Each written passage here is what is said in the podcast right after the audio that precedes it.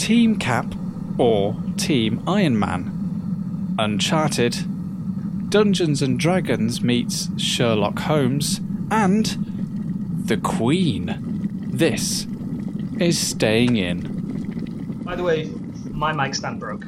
Oh, do you mean my mic stand? No, it's not your mic stand. I had to buy my own from Amazon. All right, okay. Other online retailers are available.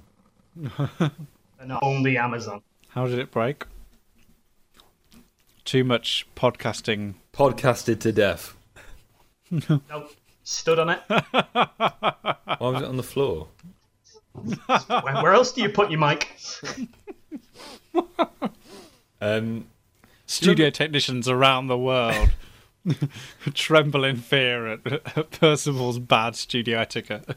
Where else do you put your mic? In the fridge. Well, you know.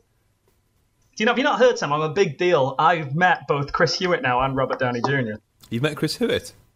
I have met Chris, met, met Chris Hewitt. Yeah. I love the fact that I love the fact that's the name I said first rather than Robert Downey Jr. But I, I really like Chris Hewitt. And when I met Chris Hewitt, uh, Chris, what I actually mean is, was so nervous about talking to him. uh, He was stood in front of the coffee um, at a junket I was at, and I was like, "That's Chris Hewitt. I'm listening to him right now." I went over to him and was like, "Gonna say." You're Chris Hewitt, uh, but then I realised how awkward that sounded, so I just said, "Sorry, can I get to the coffee?" And he was like, "Yeah, of course." And I was like, "I fucked this already." Never meet your heroes. Yeah, Just came across as a coffee fiend. He was really nice. I realized I realized the other day that I've actually met him twice now. But obviously he's not met me because I've yet to say anything to him except "Excuse me, I want some coffee." Um, I love the fact that I love the fact that, that is P's default response whenever he's in an awkward situation with a hero, no matter where he is, and there's no coffee nearby. It always is. Can I just get to the coffee, please? well, he's he's a very he's a very nerdy looking chap, and I spotted him. Um, he, he was he was wearing a Captain America T-shirt when I saw him at Civil uh, when I watched Civil War, and then I saw him again when that day interviewing people, and he was it's he was in a in a Civil War shirt again, and I was like, it's been four days. How have you not changed? I think they made more than one though. First of all, what does it mean to be in Team Cap or Team Iron Man? Is it is it like fascism and socialism and conservatism and liberalism? Have you not have you not have you not read website where have you not read website where I work's arguments on both Team Cap and No, Team Iron I'd rather bring that discussion here. Is it like Oh. right Twix, left Twix? Uh, is it? basi- I don't understand what makes you a Team Cap or a Team Iron Man. I've not seen the film, so is it? Basically, uh, the, the the fundamental philosophical divide both teams is: do you stand by regulation and maybe someone saying you don't understand the wider political ramifications of what you do, versus well, we're saving lives and that's all that matters. All right. Is there some Venn diagram for that? Um, essentially, yeah. Uh, you come out of Civil War. Chris, have you seen it? Yep. Uh, you come out of Civil War, I think, personally, in the middle. Um, not that that's what my article I wrote was about, uh, because I am fundamentally a Team Iron Man type of guy. I believe in regulation, and I think that the argument for that is stronger than Cap's. Well, I just want to.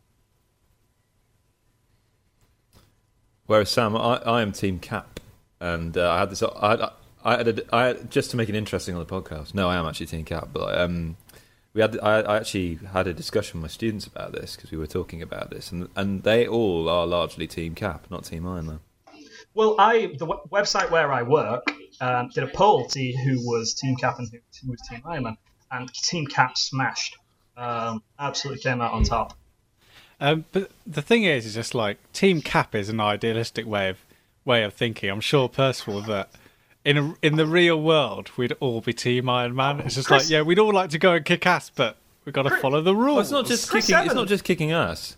It's basically the fact that like, yes, um, Team Iron Man keeps you in check and you're regulated, but who is who are the people that are regulating you and making you do things that you may not want to do? That- for example, That darned UN.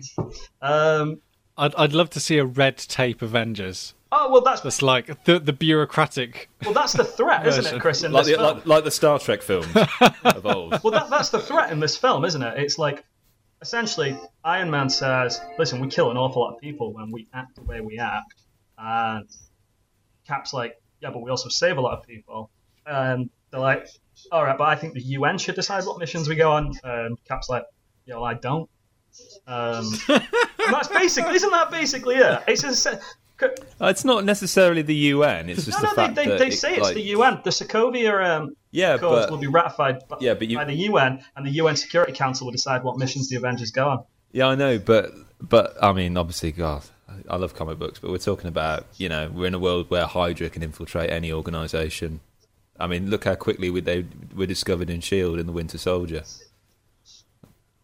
and hilarity ensued in the Marvel universe. Uh, my the thrust of my argument is that the Avengers, right, the Avengers in the film are portrayed to act massively irresponsibly at times. Like they take Scarlet Witch half cocked out into the into the field, and she makes a choice early on to save a friend rather than thinks about the wider ramifications of those actions, and she's never held to account for that. And that doesn't, you know, they're they're not they're, they're a privately owned organization.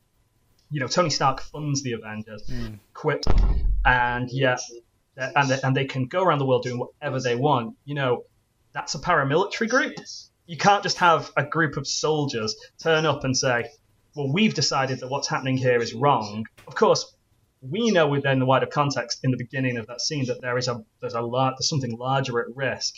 But in the real world, again, we would say, what what are you doing, chucking your shield? Why, why are you breaking into a into a CDC um, you know base? It's I, I think I think I think I probably come out from far more of a cynic. I think I'm coming out from a cynical viewpoint, but it's about heroes taking uh, taking responsibility for their actions, which is why I really like that Spider-Man was on Team Cap. I'm sorry, Team Iron Man. No, Chris Evans did say uh, uh, uh, the junket I was at that anyone in the real world would be Team Iron Man. So all I'm saying is Team uh, Team Cap doesn't even exist. You know, although well, none of it exists, P. No, it does. It does.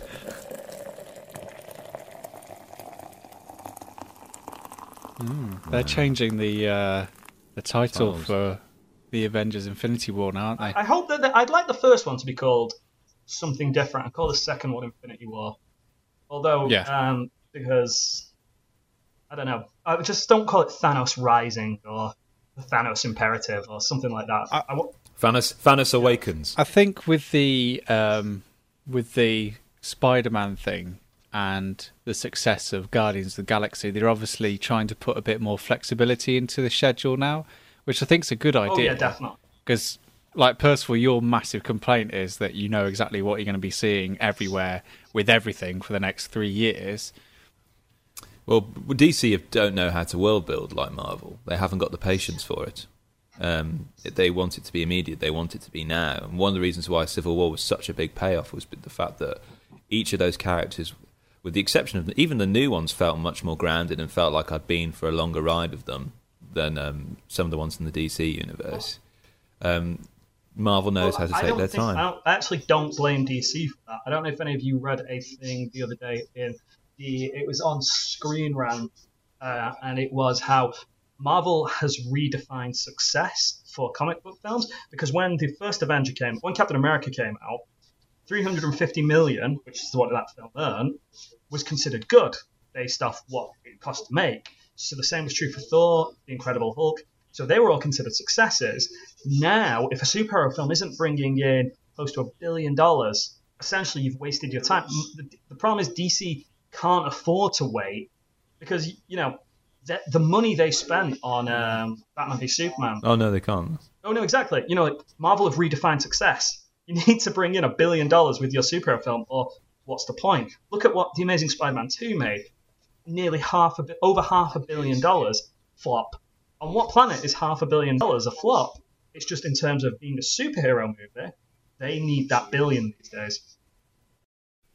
I kind of, I kind of didn't want to talk about comics on this. No, I know. Like, well, we, no, we've been like... talking about mo- no, we've been talking about movies and how mo- and how superhero movies have redefined success. And to be honest, every movie made today is now a superhero movie, so it's kind Absolutely of. Absolutely, tell me about it. Um, I, I, by the way, has everyone seen the new Power Rangers suits today? Very cool. No. Yeah. Hang on, hang on. Right, you you can talk yeah. amongst yourselves, and I'll. Let, let's vamp. so, Chris, how was your day? Tell me about your cappuccinos.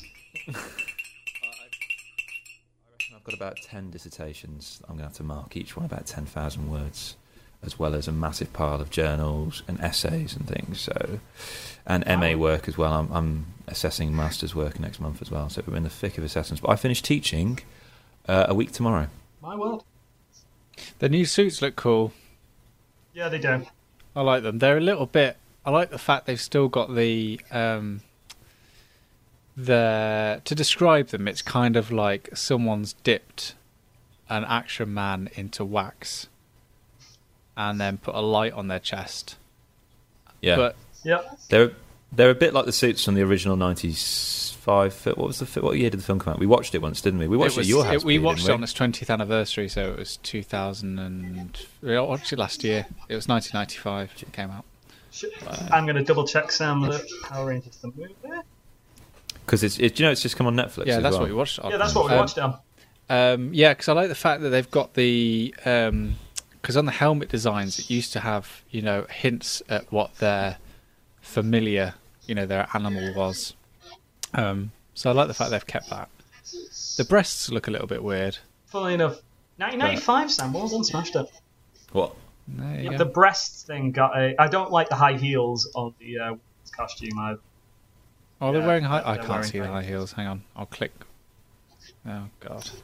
21st century people. Uh, uh, 21st century. Exactly. Unbelievable. Well, how are they going to know they're women if they're not wearing heels? Make them wear heels. yeah, I'm confused. Are they women or not? yeah. It's the world we live in. Do we even know who's playing the Power Rangers? We've got the suits, but oh yeah, we do. They're kind of unknowns. The only big name is um, Elizabeth Banks Yeah, as Rita that's- Repulsa. Not wrong. That's the only big name. Yeah, Naomi this. Scott as the Pink Ranger, R.J. Cyler as the Blue Ranger, Ludi Lin as. Oh, they don't actually say the Black Ranger, but he, he, he or they are the Black Ranger. Yeah. Oh my, they've changed the Black Rangers to a Chinese Ranger one. Noir. Uh, The Dark Grey Ranger. The very, very, very, very, very, very, very, very, very, very, very, very, very dark Yeah. blue ranger. the African American Ranger. the Dark Navy Blue Ranger. Again, back, back on the back on the race thing. What were they thinking when they made the Chinese person the Yellow Ranger? I don't know, but that's that was a problem back in the nineties, really. Bryan Cranston was in the original Power Ranger series, wasn't he? Yeah. Factoid. Yeah. Factoid. Um, So moving away from uh, movie talk, Sam, what have you been up to? Um, I've been getting hyped for the release of Uncharted for Yeah. um, Yeah, we, I've been getting WhatsApp messages from him, which basically just countdowns. Um, at the time of recording, we're five days away. Five days. Some people have obviously already got it, thanks to retailers conveniently forgetting what the what the street date was for um, for the game. Remind me, Sam, of the difference between a five and a ten. Uh, quite a lot actually. It was more than that. It was they people were getting it on April the twenty fifth or something like that, or um, which is the which was the original release date. It was around then, and it was pushed back to May tenth. And obviously, some retailers hadn't noticed that, and including CEX, who, to be honest, will buy any old shit. so, Oh, of course, they don't. I, I mean, if CEX had a company motto, it would be "Don't give a fuck." like, let's be completely honest. even though they they wouldn't take my Wii off me, so Yeah, but that's a we in it. No one wants them. Um, so I've been playing uh, the Uncharted collection, which is an incredible piece of work. Um, I'm currently at the chateau on Uncharted Three, Ah, yeah. so I've got five days left now to complete Uncharted Three, so I should get through it. Basically, the chateau is basically just a giant structure of kindle, kindling, basically, because it's It's incredible, just like they basically build this level to then end up destroying it. It's you know it it is Holly it is you know Hollywood in a nutshell, creating massive expensive structures, um, only to destroy them for the sake of um, spectacle. But the more but the interesting thing is that f- for ages Uncharted Two was my favorite and possibly even favorite game of all time, but since I started playing Uncharted 3, that's starting to become my favourite. Why is that? Though is that the gameplay? It's just story? games don't age well, and like there are some things in Uncharted One and Uncharted Two that you just look at and you go, "What was that? Why did I like that when I was, you know, younger?" Like I, I would just advise nobody to ever play any games like based on nostalgia because you're only ever going to be disappointed. Like Of course. like when you when you start Uncharted Two and like that incredible tutorial where you're climbing through the vertical train, and then you then Yeah. you're sneaking around a a where is it a um, a museum in Istanbul, and it's got the worst stealth mechanics I've ever experienced in a game. It took me about an hour to complete, and it's it's just awful, absolutely awful. I don't know. I disagree. Like What? Why do you disagree? Like it's just it's, it's terrible. in the we're talking about by the way we're talking about the HD version of it, aren't Yeah, we? That's yeah, what we're playing. We're talking about the remastered, remastered version. And I felt that they they they'd ironed out a lot of the kinks because I, I agree. In the original versions, of stealth was just well, it wasn't really stealth to be honest. I don't know what would trigger the guards to look at me, and by that same token, I don't know how they didn't see me at some instances. But I think they kind of polished it for the HD remake. I disagree. I think I think Uncharted Two, replaying it again, albeit for the third time, um, I think it shows a lot of a lot of flaws for what for what it's trying to do. I think it's quite unbalanced in terms of pacing and structure. I think the the puzzles aren't as good as in three. I think there's been a lot. There was a lot of work in Uncharted Two to make it a bit more about the, to make the puzzles more spectacular, but no less more. Ba- they're more spectacular, but in terms of actually engaging your brain, there's not a lot that you have to do. Whereas in Uncharted Three, there's actually quite a lot of good sense gone into them. Yeah, but the story in Uncharted 3 does some weird things I don't like. Like that sequence in, actually at, when they're in um is it where is it? Is it Istanbul? I can't remember. No, not it's not Istanbul. It is Syria, where Charlie goes around the corner. and they they get split up randomly, and it, they're literally like a couple of meters away from him. And they don't hear him getting accosted by um, one of the enemy I'm not- I'm not- characters. I'm not, there yet. It's been it's the only Uncharted Three is the only It's- one it's a bit weird. replayed more than twice. So All right, there's a kind of a weird Scooby Doo moment in Syria. Um, but yeah, but it just it just reminded me how when you replay a game that you used to love, surrounded by the advances that we've made in video gaming, you're only ever going to get disappointed. I, I think there are still games I would go back to now, like even on the PlayStation, I'd still feel that whiff yeah, of you get a nostalgia. whiff of nostalgia, and then and then you go, why why did I ever ignore this and think, yeah, that was great and wonderful. Like there's just bits in Uncharted 2 where all you're doing is climbing, and there's no context for it. There's no narrative reason for doing it, and it's clumsy and it's awkward. Oh, you need you need to get somewhere. But in Uncharted Three, there's a there's just a bit more nuance to it. Like the the design of the levels and the climbing feels a lot less bombastic and. Um, Do you not? But, but do you not do think like the that level like design in number three. Actually, maybe Uncharted is a bit of a different. I, I like I, as someone who's never played the Uncharted an Uncharted game, right? Um, I know scorn on me. Um, I'm someone who like typical Team Iron Man. Yeah we're always you know what we were doing we were too busy playing the HD remake of Devil May Cry. Listening to heavy metal and slashing through bad guys, which is my point, because like I absolutely love Devil May Cry, uh, and I bought the He- HD remake on my Xbox 360, um, and I still occasionally plug my Xbox 360 in to play that HD remake, even though I'm not entirely sure what makes it a HD remake, because I just love that game. I don't particularly, and and maybe it's because I don't. The story's all right, but I play Devil May Cry because I really like. I like to be challenged, but I'm not brave enough for Dark Souls. Uh, so you know, I can just play that game again. I can play Devil May Cry one and two, one and three, not two, never two, again and again and again, and I'm more than happy to do that. And I love that game and have a great fondness for that game. And I think that like, is it because it's not a story-driven game that I'm not? I don't see the flaws in the mechanics. I, I, I will admit that if I play one and three back to back, I noticed that three obviously was the later game, and mechanics are more refined. You can dodge, you're smoother.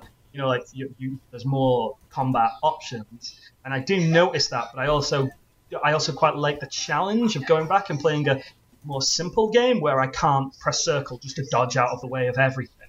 You know, like when I have to literally do that physically, and I quite like almost like when people play old Nintendo games, you know, because they used to be Nintendo hard. You know, you're dead start at the beginning. Good luck.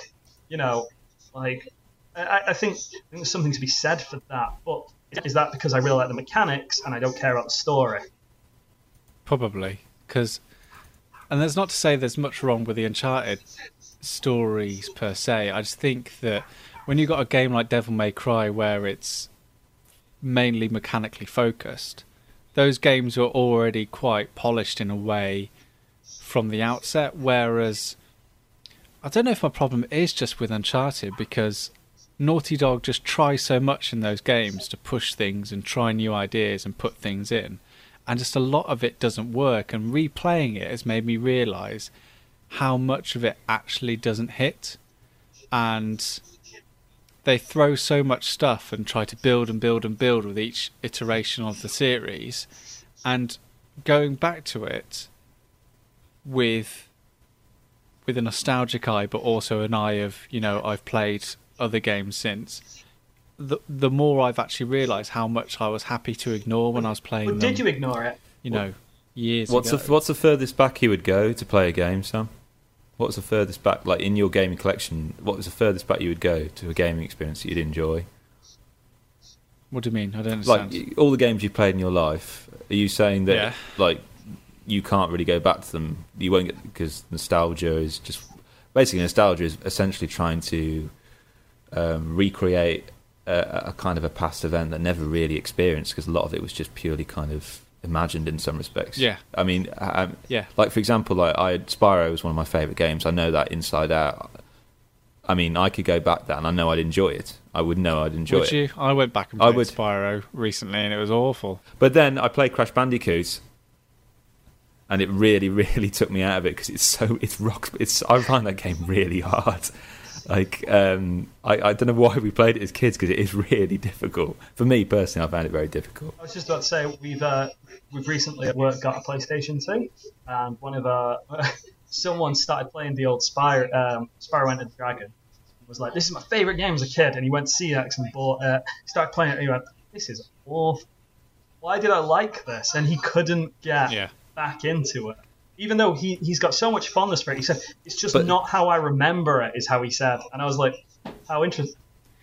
I think I think when it comes to nostalgia, we're more affected by not essentially what we're playing, but the environment that we're Yeah. playing it. I reckon we're more nostalgic for the fact that we used to have time, Yeah, you know, where you could just sit down with an evening and and play a game for four or five hours, and no one would say th- say anything. But also, we were excited because we were playing something that was cutting edge, that was literally at the forefront of what gaming could be. And we now know that obviously it's not that case. I'm thinking, are there any games that we're playing now that we're going to get tired of? Like that we're, we're, we're going to say, oh my word, this is so bad. I mean, current games, literally this year. Fallout. I will say this as someone the other day who was just like, I want to play, De- I want to play Until Dawn again. And I know Sam will roll his eyes at how much I played Until Dawn. But I was just, I want to play Until Dawn again, and I started playing it, and I was like, I absolutely love this game. And I was like, I did nothing different. I just played, a, I just played an hour of Until Dawn. I was like, I know in six months I'm gonna be like, why did- was I so into Until Dawn? It's it's it's, probably, it's the same in everybody's gone to the Rapture. Yeah. Like, Well, you, you mentioned you mentioned everyone's go- you mentioned everyone's gone to the Rapture, Chris. Well, enough. Someone brought that up at work the other day. They said they really wanted to play. Um, everyone's gone to the Rapture, but they were unsure whether. which is now on PC. of course. Um, but they were like, I'm unsure if I want to play it because I don't know if I like. It was really quite strange actually. He was like, I really want a good game, but I'm worried it won't live up to the expectation. Uh, it's a, that's the, it's the curse of hype, isn't it? Really, but like, And I, I, I- I was like, it's great, mate. It's really, really good. And he was like, and uh, I was like, just you don't really do much in it. You just walk around. And he was like, oh, I know. And uh, he's like, I just it really the idea of the game really excites me. It's just like, I just don't know whether I want to invest in it because like, am I going to play it and be like, yeah, it was all right, but I don't know what everyone was on about. I think you would if you played Yeah. Firewatch. Do it in that order. but everyone's gone to the Rapture is Definitely. far superior because you get out of it what you put into it. Really, I actually Still not finished Firewatch. I actually bought the soundtrack. Uh, yeah, I actually bought the soundtrack for um, Everybody's Gone to the Rapture. Actually, I own that by let's. Who did it? It's absolutely stunning. Like I've been listening. it. we we listened to that when we were uh, playing. What were we playing the other oh weekend? my word, we were Chris? playing the Burgle Brothers. Brothers? with perfect heist music. Everybody's Gone to the Rapture. uh, we played the, uh, the music. Sorry, is by Jessica Curry. Absolutely fantastic. Um, we played The Duke, which is an absolutely amazing game. Oh, Is the it- Duke's Oh, it's wonderful. brilliant. You'd love it, Percival. And you, we played uh, Sherlock Holmes, Consulting Detective, which Whilst was listening one, to the Sherlock Holmes soundtrack. which was one of the greatest gaming experiences of my life. I would say that was Sam. Genuinely, genuinely. Uh, oh, speaking of uh, board gaming experiences, I played for the first, well, for the first time ever the other night, Dungeons and Dragons. wow. What was that Oh, like? wow. Okay. It was I, I DM'd and it was incredible. Uh, I am hooked. Uh, we're playing again. Uh, we have we've got a there was a group at work the other day. Who were like, uh, I was talking about Magic the Gathering, funnily enough, and Wizards of the Coast, and someone mentioned always wanted to play Dungeons and Dragons, and I said I've always wanted to DM a game of Dungeons and Dragons. So we began a an adventure in D and D the other day, and it is easily the most fun I've ever had. Uh, sat around a table rolling dice. So explain to me like how what how your DM role works because we can link we can link this into Sherlock Holmes a bit because essentially the the book that you get when you start a case with Sherlock Holmes is almost plays a role as a as an invisible DM like a false one. DM DM meaning Dungeon Master. yeah, dungeon master. So um so were Well- you did you have a book or Well, uh, I, I bought the starter set um, from Travelling Man. Other roleplay stores are available, um, and we played the fir- we played the first chapter of that campaign. Uh, about two minutes into the adventure, uh, one of my one of my uh, one of the adventurers heroes, sorry, on our quest, impaled himself on his own spear. Um, they burnt down the wagon that they were supposed to be taking to a village so that they can continue the adventure. They refused to enter the cave which they were supposed to go into. So there was an awful lot of me having to be like, so they burnt down the wagon. So I was like, right, well, how are they going to talk to this dwarf merchant? Right, I'll say that he was kidnapped by goblins and I'll make them meet him in the cave I know they're going to walk to. So they carried on walking down the road and they were like, we see the cave, we don't go in. And I was like, you hear you hear voices from the cave and they're like, we don't go in, we carry on walking. So I then had to be like, King Throg of the Goblins comes and grabs you, comes and takes you hostage and drags you. Of course, it was a bit more like there was dice rolling going on. Uh, thankfully, they were the most incompetent bunch of dice rollers I've ever met in my life who couldn't roll above one to save their lives. Um, so it, it worked out, but it was an awful. It, it, it, it is it is chance It personal. is chance, but they weren't very good at chance. Uh, there's technique in it. there I'll is. tell you what, I was That's a playing quote. Monopoly with uh, my girlfriend's nan the other day, and she, she could roll a double like like anything. Yeah. All in the rest. All in the rest. What's in the book though? What what do Uh, it you says, like- what do you have? Is it like a like a series of paths? Like if they do No. this, it goes this direction, like a like a um, choose your own adventure game, or No, the Yeah, books like are an very agodic much text. like, um, okay, here's the world. Here's where they here, like. If you want to start them here, you can. And then it's like, but remember, the entire point of a DM is someone who can improvise, think on their feet, and be like, and try and keep the adventure on course. So if I was better prepared, because they wanted to get to a castle, um, they saw a castle in the distance, and they were like, we go to the castle.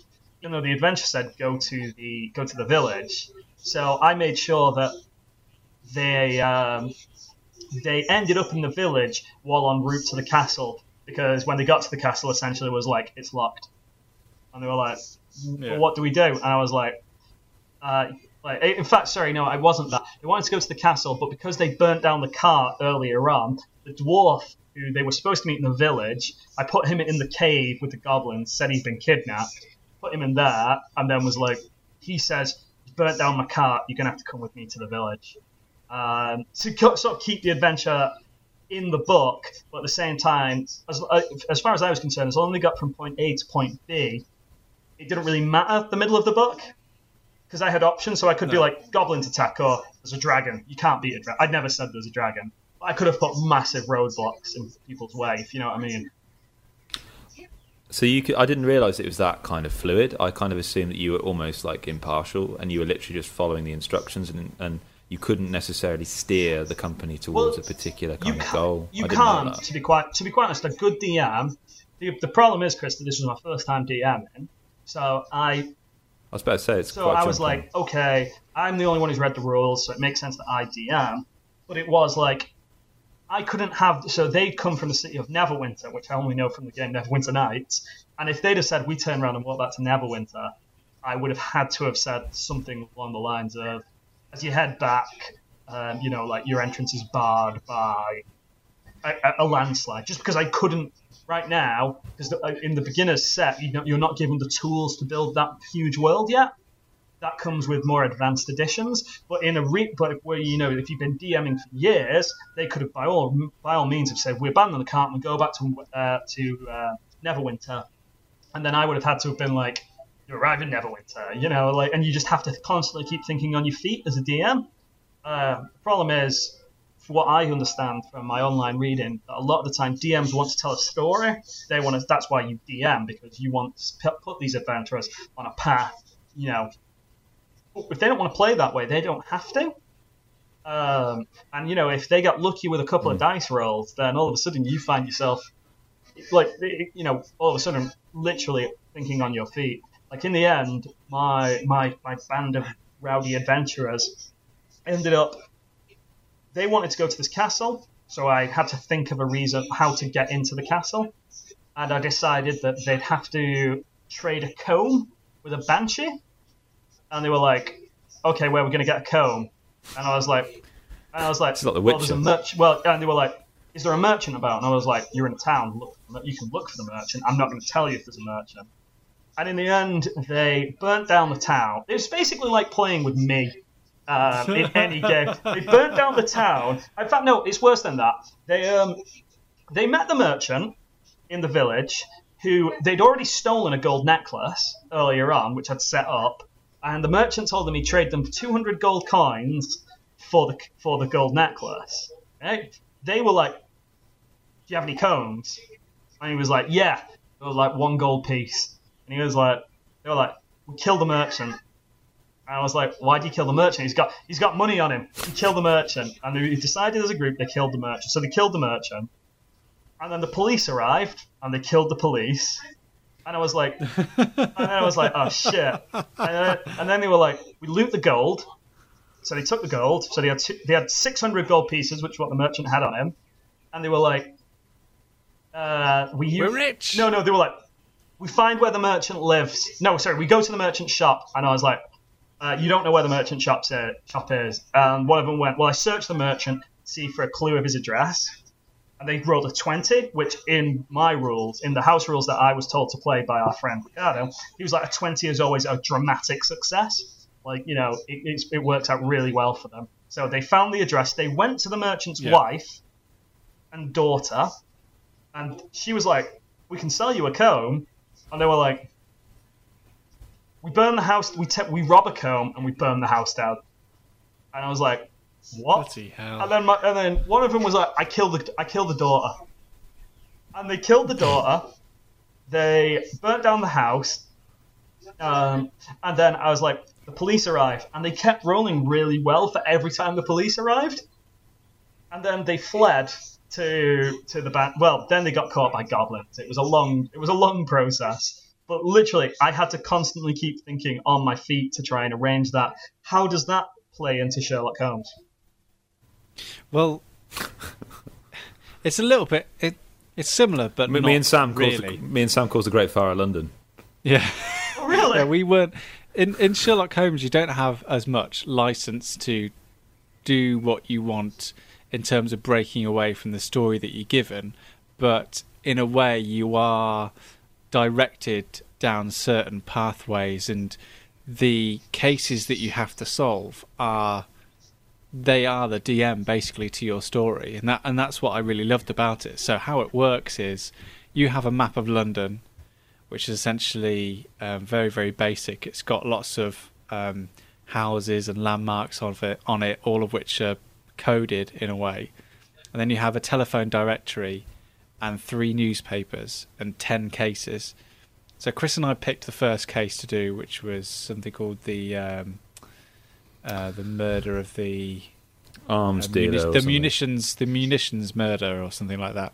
And so it starts with a typical like DM like sprawl. You know, you're walking through the streets of London at night, and then Sherlock comes up to you and tells you about this guy who's been killed and gives you his whole backstory. And turns out that this this munitions magnate has been killed, and he just passed up someone to promotion. Uh, he's found out to have an affair. So basically, it gives you all the things you need to start your investigation off in terms of leads that you go down. And then you're pretty much free to do whatever you want in the city of London, which is brilliant. You've got a list on the back of the instruction booklet, which is like a list of allies. So the coroner, the newspaper, the cops. You can even go and visit Sherlock Holmes if you want help with each case. And basically, what you do is you look through the telephone directory for people. That'll send you to a location on the map. And then in the book, that location will have a paragraph associated to it or uh, a small description of what you find there.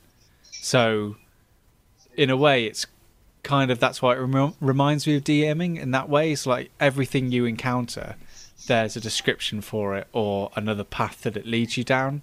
And so it was incredible. Like we, you you know, we went to go and visit the, and you immediately snap into this investigative way of working. Like we went to the crime scene first, and the DM, the book, it's kind of like it's a dark night in London, and there's mist on the water, and you and you walk across the crime scene, and you're given all this thing, and then we're just like, well, first we'll go and see the wife and see if she has anything to say. So you hop foot it across London, and you're knocking on the door of the wife, and she doesn't want to see us, and we're just like, well, where do we go next? And like, oh, shall we? I can't remember where we went to next. I think we went to his business place to speak. Yeah, to we went to his secretary.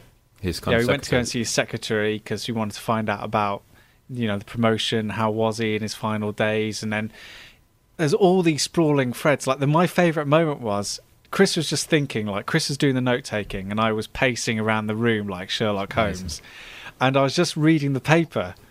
And when we went to go and see his secretary, he made uh, he said, "Oh, one of the last things he said to me was about this affair that he was having," and he made this comment about um, some girls um, marry for money and not for love, and then he laughed, and we thought nothing of it at the time. And then I opened up the newspaper and noticed that this um, this Dutch woman was in town who'd only just married her Duke husband five months ago, and they were like thirty years spread. And I was like, Kris, Kris, this is the woman, this is the woman. So we are just like, all right, drop everything, like go and see her, go and find her. And Yeah, like, watching Sam come out of his mind palace was incredible. But like you just you just look at the, you just read this paper and and you're just looking at innocuous stuff that's happening and you, the threads and the, the, the the different pathways that you go. We got to a point where we thought we could solve the crime, but there were about ten or twenty other leads that we could have that we Gone. could have gone down and and we, we kind of had to after three hours we had to stop ourselves from investigating. Um, Is this a two-player game? it's No? up to it's you can play it solitaire, you can play it up to eight people really, as many people as you want. And the This great thing incredible. The great thing about it as well is I took it away on holiday with me, um, uh, with me and my girlfriend and her family, and we didn't actually do it at the time. We might do it again the other day, or I could do it with another people, another person. Is Another that people. and I could do it with another people. Um, is that if if you've done the if you've done the mission before, you could then essentially enhance it and actually be like a DM, because the way that the missions are written is that you are actually a member of um, Sherlock Holmes corps, and you're going around with this other fictional character, and it's a little bit kind of whimsical and jolly and all that kind of stuff. But now that I know the case, I thought I could turn this into a murder mystery evening quite easily. Yeah. Like gather people around and create a scenario for them that they're walking through London and they find this person killed, and for some reason they're put on the task of investigating. Because I know the murder and the way it goes, I can, like you being DM Tom, I can send them on that journey around London, investigating things and discovering things. So I think it's it's just an incredible game. I think I think what's so what's exciting about the game is that it it's unbreakable. Like once you Yeah. know that, you feel like you feel that such freedom. I honestly, genuinely, you, there is a there. It follows a logic. Like that procedural drama, we felt like we were taking part in it. I took eight pages of notes with diagrams based Yeah. on the descriptions we encountered, and it all and it all adds up. It all works. That's what's that's the down. That's both the positive and the downfall of Dungeons and Dragons, which I was I was very quick to, to notice is that. So for you, it's like you're on the street, you know exactly what's on that street. For me, it was very much like, well, we don't want to do that. Yeah, Shit. you've got to deal with a lot more Um, agency. and there were moments where, and there was a, there was you know there's a fluidity which leads to far more you know like drama almost, but at the same time you're also like sometimes by the seat of your pants, and I think as well it leads to or does lead to more like flexible game start a, a more flexible game. If I knew exactly what was happening, I would have felt a lot more comfortable because at times I was just like, well, I'll just railroad them. I'll just be like, you get kidnapped by goblins. You know, and like that's not fun. If at the same, Yeah, I'm if you know sure I mean? that those kind of, but you, I'm sure that the more you DM though, the more you'll be able to manipulate those kind of situations to avoid that railroading. Um, because the way that Oh yeah, the way that it's done in Sherlock Holmes Consulting Detective, because there isn't that imaginative end the DMing, it's just a solid book. Sometimes you'll just go and see people, and they'll be like, they shut the door in your face, and it's just like, well, that, well, that's Yeah. just you know a closed part of that.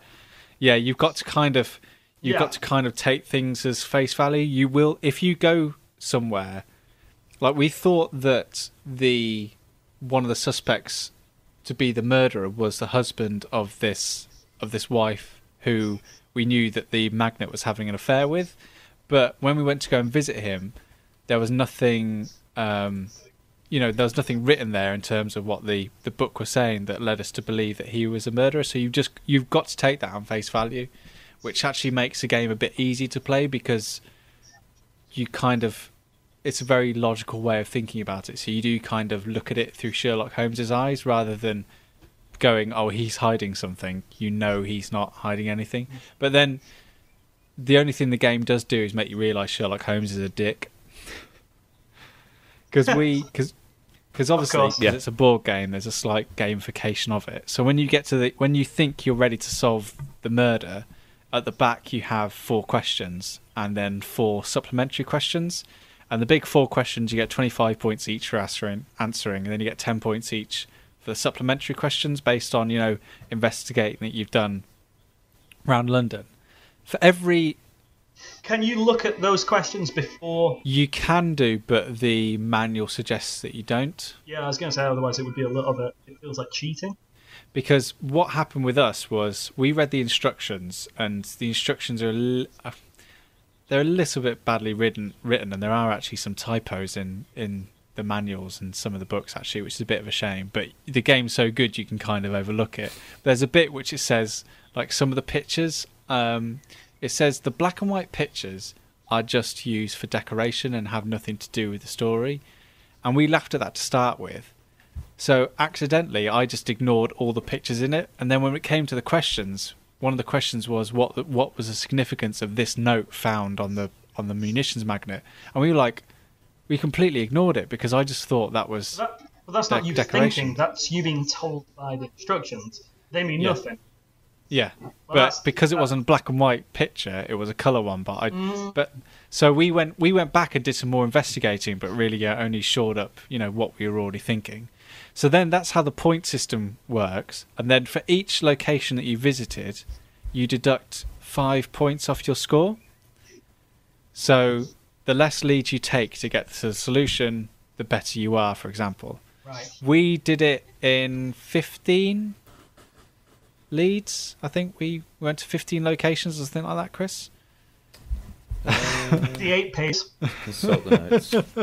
It's hilarious. Like this is my work notebook, so I've got like student assessment things, but I've also got like Captain Egan Beatrice Allen, all these Victorian names. Lord Raglan, Lord Of Raglan. course. and a crude drawing of a crime scene. Um, yeah, say? we got a t- we got twenty points in total. So we did it in. I think we did it in six locations. Sam. Oh, wow. six. No, we was didn't. no. bloody hell, It guys. Six. It was like fifteen. Because you got to think, we got all the questions right, which was hundred. Oh no, these are question numbers. Sorry. Yeah. I, I don't know how many locations So we we- went to. we I think we must have gone to about 15 locations because we got all the main questions right and then we've ended up with 20 points so we were deducted a lot for visiting a lot around London Sherlock Holmes rocks up and goes I did it in 4 Yeah, but we It did it in three hours, Sam. But that's the thing like that that was my main problem with the game is that it doesn't reward actually being an investigator and like for me the joy was imagining that we were racing around London going to all these different locations You were and listening. going to a If you were listening to the Sherlock music as well, that really peppy. Yeah. That's definitely Yeah. not the Sherlock music. But you know Very I mean. jaunty. Very jaunty. But that, but that was the thing. Like, I felt a bit let down by the fact that like Sherlock just rocks up and gone, yeah, but I found this within the first ten minutes, and you- since then I've just been sitting back and But you, chilling you're never out. going to beat Sherlock. Sure, that's the point of the game.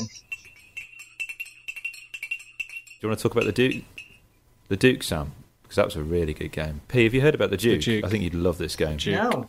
the the the game that um, I found impossible to encourage people to play while I was away on holiday because they're just like, oh, what's the Duke? This looks interesting, and I was like, oh, it's an exciting version of chess. Chess. Uh, all right. Ah. Can we can we not can we not just play Odin's Ravens or Solitaire instead? Can, Um, can we play basic- solitaire? Yeah. That's I, how- that's yeah, how- I really want to play a game with you, but I'm going to go play solitaire by myself. because he wants to play exciting chess, whatever the fuck that is. Um, the Duke is um, basically is it's a version of chess, really, because you play on a on a grid shaped board, and when you t- when you go to a square which is occupied by one of your opponents, you take their piece. The twist is that, like chess, each opponent has their own. Sam, please never describe it. The ch- the twist, like chess, that- because that's not a twist. That's just chess. Well, okay. Like chess, okay. Like chess, uh, each piece that you have um, has its own unique movement pattern. But every time you move a piece, you have to flip it over. And on the reverse side of each piece is its separate moving pattern, if that makes sense. So, for example, the Duke on its starting movement can move up and down. But once you move it up, you flip it over and it can only move left and right. So actually, you're always playing this juggling game of, right, I want to take that piece, but I've got to put myself in a position when I change how this piece moves. Dare I say that? So obviously, three-dimensional chess is a thing. Yeah. um, that losers play. Um, this is four-dimensional chess because time is a is the factor in it. That you have to think about. If I move that, he's gonna because you've moved. You know, that's going to become this Yeah. piece, and so you're playing four-dimensional chess. That sounds incredible. 4D cinema with like smoke and light effects and water and the gets thing- sprayed. And the thing that complicates it even further is that you draw you draw tiles at random. So you don't know Oh. what you you have a initial setup on the board, which is duke and two footmen, and then you have a bag which you can't see the tiles that are in it. So you pulling you're pulling a tile out at random and putting it on the board whenever whenever you decide to do that. So you don't know actually what's going to be changing the game from then on in. I get so it's it's it's yeah it's, it's still it's four-dimensional chess. That sounds absolutely incredible. And there's Brilliant game. Much, but where can you buy this game? You Sam? can buy it on Amazon, the only internet retailer anywhere. Um, there's also variations of it where you can play capture the flag and you can put mountains and terrain on the board. There's even a dragon that you can put on the board that affects play if you get too close to it and things like that. And you can even buy blank tiles and make your own. They give you two blank tiles and like two sheets of movement stickers, so you can design your own your own pieces. Um, it's gr- it's great. I love the Duke. the I win piece. I win. That's that's what um that's what me and uh, a a friend of mine said. Wouldn't it be brilliant if you just like get one and it can move anywhere on the board at any time? Just You a put black square. Yeah, fills like a, a Malevich painting. Gad. Sam, I owe you a birthday present. Like I was originally, you know, I've been waiting. I've been, I've been looking up for a good game to get Sam, like a two-player game. I think I may have found one for you, Sam. A two-player game. Have you? Yeah. Have? Go on. What's it called? I, I, I want to check me. you out. I only want to get you a game that you're going to like. So I, I prefer if you could look it up and see what you think of it before Okay. s- you say yes. Well, well, the, tell the me game now. is the, the game is called Raptor. Raptor. How are you spelling Raptor? Do you play as Chris Pratt? How are you spelling Raptor? Um, R A P T O R. Oh, I like the Velocer. Yeah, like the Velocer. While, Oh. while Sam investigates that, I want to. I have a game that I want to play. So, you know, um, you know, uh, yeah, Kris and Sam especially. You know my my, my, my love of hypotheticals. Yep. Would would you take an X amount of money for Y? Yeah. Um, there's a game coming out called Million Dollars But that I saw the other day, and it's literally the game that we've been playing for, for the last couple of well since you've known me. For free. Um, yeah, for free that you can now pay for, and I'm really I'm really interested in how that's going to work as a game. Like I imagine that the idea, like because if is the idea to score money? Because if it is, shall you just accept everything, or uh, or is it? Like I've not I've not heard all I've heard is from beta testers that's really fun. Interesting. um, I've not heard of this. But I might, I imagine it's going to play like Cards Against Humanity, so that like people make pitches to a dealer. So a dealer says, "I will give you a million dollars, but you have to make me laugh." That's the only way I can see it working. Yeah. Hmm. But um, I'm pretty sure once it comes out, I'm going to play it. Uh, I- which, and when I say play it, I mean play it with you guys, obviously. There's another game that I think that you would like the sound of as well, Percival, which is called Billionaire Banshee, and it's a bit again, it's similar to Super Fight and um, Cards Against Humanity, where basically it's like it's like a um, a dating discussion game where you'll get two cards which have like juxtaposition like versions of a woman or someone that you want to date with. So it's like um, beautiful woman, but will only ever wear a bear costume to bed. Like, do you can can you go out with this person? Are like two contrasting like um, uh, styles or a personality quirk which may or may not, you know, um, like you know, um, uh, she's a model but only regurgitates fully formed hamburgers um, constantly. Well, that sounds incredible. Like- She's like- a burger fan. So yeah, so there's been a lot. Of, there's been a huge sort of rise about those games, which is essentially like games that you play with friends, but packaged up and Yeah. sold onto you again. So you don't have to think of things. But Sam, what is Raptor? A raptor. Mama Raptor has escaped from her run and laid her eggs in the park. A team of scientists must neutralize her and capture the baby raptors before they run wild in the forest. Jesus Christ, Kris, it's a game of euthanasia. Jeez. Raptor is a card driven board game with tactical play and some double guessing. Players use their cards to move their pawns on the other on the board. Every round the player who played the lowest ranked card can use a corresponding action, while his opponent has movement attack points equal to the difference between the two card values. The scientist can use fire, can move by jeep on the tracks, and can even call for reinforcements, while the Mama Raptor can hide in the bushes, yell to frighten the scientists, and call for her babies. Kris, Yeah. I want you to get this game for me only so I can do one thing. And this Right. one thing would be, and I do it every time that we ended up playing it. Yeah. So say I was a scientist and you were the raptor. Mm. You're one movement away from beating me, and I can just go, clever girl. and the and the game's value Just Would. trebles. just trebles. Um, and, that, and, and that's good nostalgia. Uh, P, w- one game me and Sam did play was uh, we played Burgle Brothers at long last. The game I talked about, God, ages ago.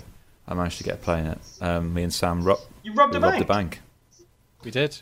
Well, we we robbed three safes, and the best thing about Burgle Brothers is you don't know what you're robbing until you rob it. So Sam, why is it whenever you mention robbing, you go more southern? You don't know what you're robbing. you don't know what I you're know robbing a- until you're know robbing it. fact. I know you for a fact you'd say you don't know what you're robbing. Not robbing. You don't know what you're robbing. Hey, I've just read Death in the Family. Let me off. Um, Oh, right. um, Keep it light. Yeah, I was gonna say everyone's favorite comic book story. can I just say, the Death in the made the- Family the- is most. Is Awful comic book ever. yeah, it is. It's for what is It's terrible. for what is quite a momentous point in Batman's canon. It is awful. Oh, it's more than awful, Sam. It's, it's it's absolutely terrible. Not only does the Joker become the ambassador to Iran, Lebanon. Le- sorry, the Lebanon. Sorry, that makes things Lebanese, far yeah. better. Um, not only that, the entire death of Robin was decided by a phone vote, Yeah. which someone admitted afterwards they cheated on. Brilliant. So great, excellent. My fa- my favorite bit of that is when they show you the panel that would have been included if if uh, Robin was saved, and basically just Batman just bundles him in the back of a lorry. Get in the back of the lorry. He's Well, that's- alive. Well, the last time we spoke, we were talking about the kind of the dubious ways in which Bruce has managed to convince um, Dick Grayson to be, or any of his Robins to kind of join him in his fight against crime. Remember, he is the goddamn You were. Batman. Yeah, he is. But the most the most interesting point about Death in the Family, and I don't know if it's maybe just the the version that I bought through Comixology, but after it, it comes with a six part story of um, uh, um, Tim Drake becoming um, But Tim Robin? Drake is the best. But Tim Drake's the best thing to happen to Batman in a very long Yeah, but it's but for Like- me, what's more interesting is the fact that here's a man who's obsessed with, you know, the notion of Batman and Robin, and Batman's in a place where he can't handle, he he wouldn't dare put anyone else at risk. So that's just really interesting. I just I just found that really interesting that, you know, it, it's the whole point of Batman needs the Robin, you know, Yin Mm. needs Oh. Yang. So Burgle Brothers, Burgle Brothers, you don't know what you're Robin till you're Robin. Uh, Picture this, Tom. Get You've got Robin. you got it, you got three floors of a bank. Smooth. Picture this, Tom. You've got three floors of a bank. Uh, it's it's it, it's a grid of four by four, and with little wooden blocks that denote the difference between rooms. So you you can't walk. There's some you can't walk to certain tiles because there's a wall in the way. You emerge. Each each floor's got a guard on it, and after every, at the end of your go, your guard moves, and you don't know where he's going until you flip over his destination card, and you get a sense of where he's going. It's like Metal Gear Solid, so you know where this guy is going to. So you know when you I was going to say, so is it like Metal Gear the Solid? ball game, yeah.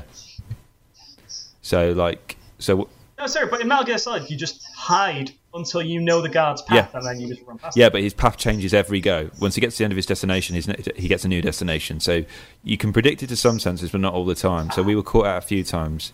But then we each have specialist skills. Like Sam was a safe cracker, and I was what was I was I the, what was I the Uh, you you could see through walls. oh that was it yeah Oh, all right. So we got Fingers Turner and Kryptonian Kris. yeah. and the fact that my name begins with a K makes the alliteration even more clearer, which I quite like.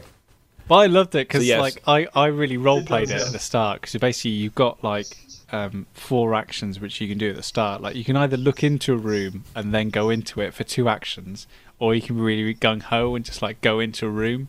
And some rooms obviously they set off alarms when you're going into them. And I was playing like this. I was role playing. I was like the sixty year old grizzled safe hacker. This this is my last job, and I was just like jumping into rooms and like wandering around, and yeah, it was brilliant. Like, and, but but the thing, He's like Ant Man.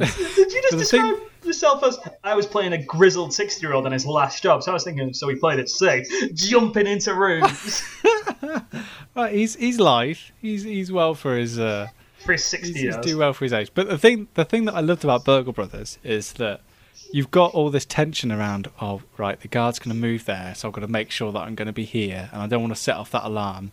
But we've got to get to the safe, and then you've got to roll dice to unlock the safe, and then you open it, and it's just like, what's inside the safe? Oh, a chihuahua and a tiara. and a tiara, and I can't remember the third thing that third thing that we got. His so last job. Is it a painting? so on the so exactly like this guy's last job, he picks up this chihuahua on the first floor, and the chihuahua suddenly gets his own movement patterns, and it can escape and set off alarms. And the tiara, you're wearing it so then guards can see you down corridors and things like that. It's just utterly bizarre. It's just, I just love this idea of you don't know what you rob until you rob. And it's the idea that it is like a bag of revels. yeah. yeah. Like sometimes you may get coffee, sometimes you may get orange. But like when I just picture the idea of this safe cracker on his last case walking around with a chihuahua and a tiara. Trying to keep head. this chihuahua quiet. I'm doing it for my daughter. She's dying. She's got the the, the, the, the sickness, the black lung. Can I end on one final point? Depends. Okay. So it was the Queen's birthday not too long ago, and the Queen was 90. On two separate occasions from two people, I've heard the same story involving the Queen, and I'd like to think it's true. Alright. Do you, do you want this? Do you want this story substantiated by I, me and I Tom? want, I want you to, I want you to question the validity of whether this could actually happen. Okay, so Right. this story is apparently been told to someone that I know who knew someone in the navy, and also someone who we both know who used to be in the air force. Who could that be? And it's who could that be? Um, I don't know, listener. the st- the story is is that on an official visit to either of these locations, Oh, the before you lads say, sorry, for before you Bants. before you say, Go on. can we guess what the Queen did?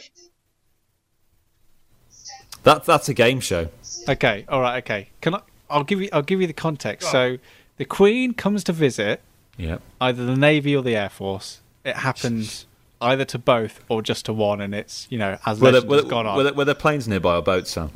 no one That's, knows. that's the twist. and and basically something was done while she was there, which, if it's true, could be very embarrassing for the Queen. Kris, do you want to go first, or do you want me to go first?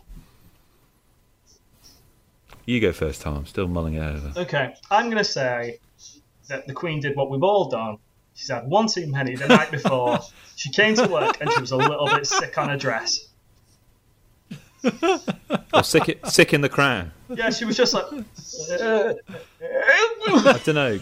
You know, it wasn't like a full vomit, but it was a little bit of a dribble, and it went down her dress, and then she shook the hand. Say hand. Sam. I want to say Sam. She went. She was using a portaloo and it was pushed over. That or she farted. Okay, Kris is genuinely the closest. Right. The story goes She went for a shit. It's It the- again. You're getting closer. Oh my god, It's we're the- getting warmer. Oh, imagine It's the- smelling the Queen's poo.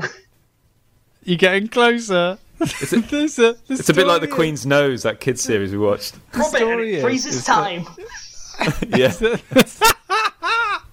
is that the Queen, upon upon knowing that she was coming to visit the facility, is that they rigged the toilet in such a way that they were able to trap any fecal matter produced by said Royal Highness, which they did. Trap. And above and and It's gone rogue. and the story is, the legend is, above the bar in either the naval or air force mess, in a clear perspex container, is the Queen's shit. It's a good name for a pub.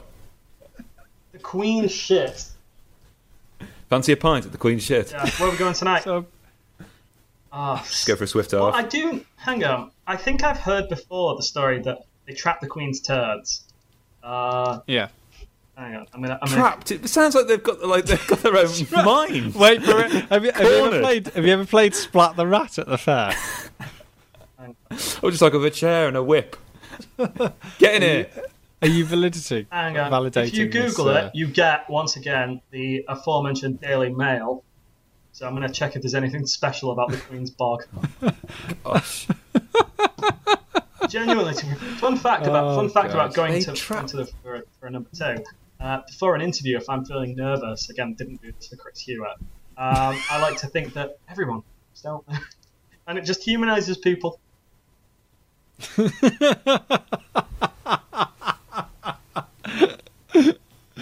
Oh, Can't follow that logic, Tom. It- Um, it's very I- true, though. It's just, it's just make It's very it just true. make grounds people. There, the degrees of truth, and this one is very true. But also, like, isn't it isn't it true that the Queen has to take they take her own toilet seat with her? Like, she has her own toilet seat that they take. Yeah, I heard that. What you you, you debunk that, but you're willing to believe When that I, they managed when, to I, decant her fecal matter?